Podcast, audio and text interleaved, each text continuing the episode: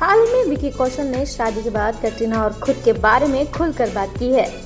विकी ने बॉलीवुड बबल को दिए इंटरव्यू में अपनी लाइफ स्टाइल के बारे में खुलकर बात की है। एक्टर से पूछा गया जब कि दोनों में से कौन आलसी ज़्यादा है तो विकी ने कहा, जब हम दोनों घर पर होते हैं और हम दोनों को कहीं नहीं जाना होता है तो हम दोनों ही आलसी हैं। लेकिन कटरीना बहुत अनुशासित है। जब उसको अनुशासित होना होता है तो वो एक मॉन्स्टर की तरह बन जाती है। वो एक मॉन्स्टर है। अपने रिश्ते के बारे में बात करते हुए विकी ने कहा, कुछ मामलों में कटरीना नकचड़ी होती हैं, जैसे कि खाने की बात होती है या कपड़ों की। वो बहुत सहज होती हैं और बहुत अजीब हैं।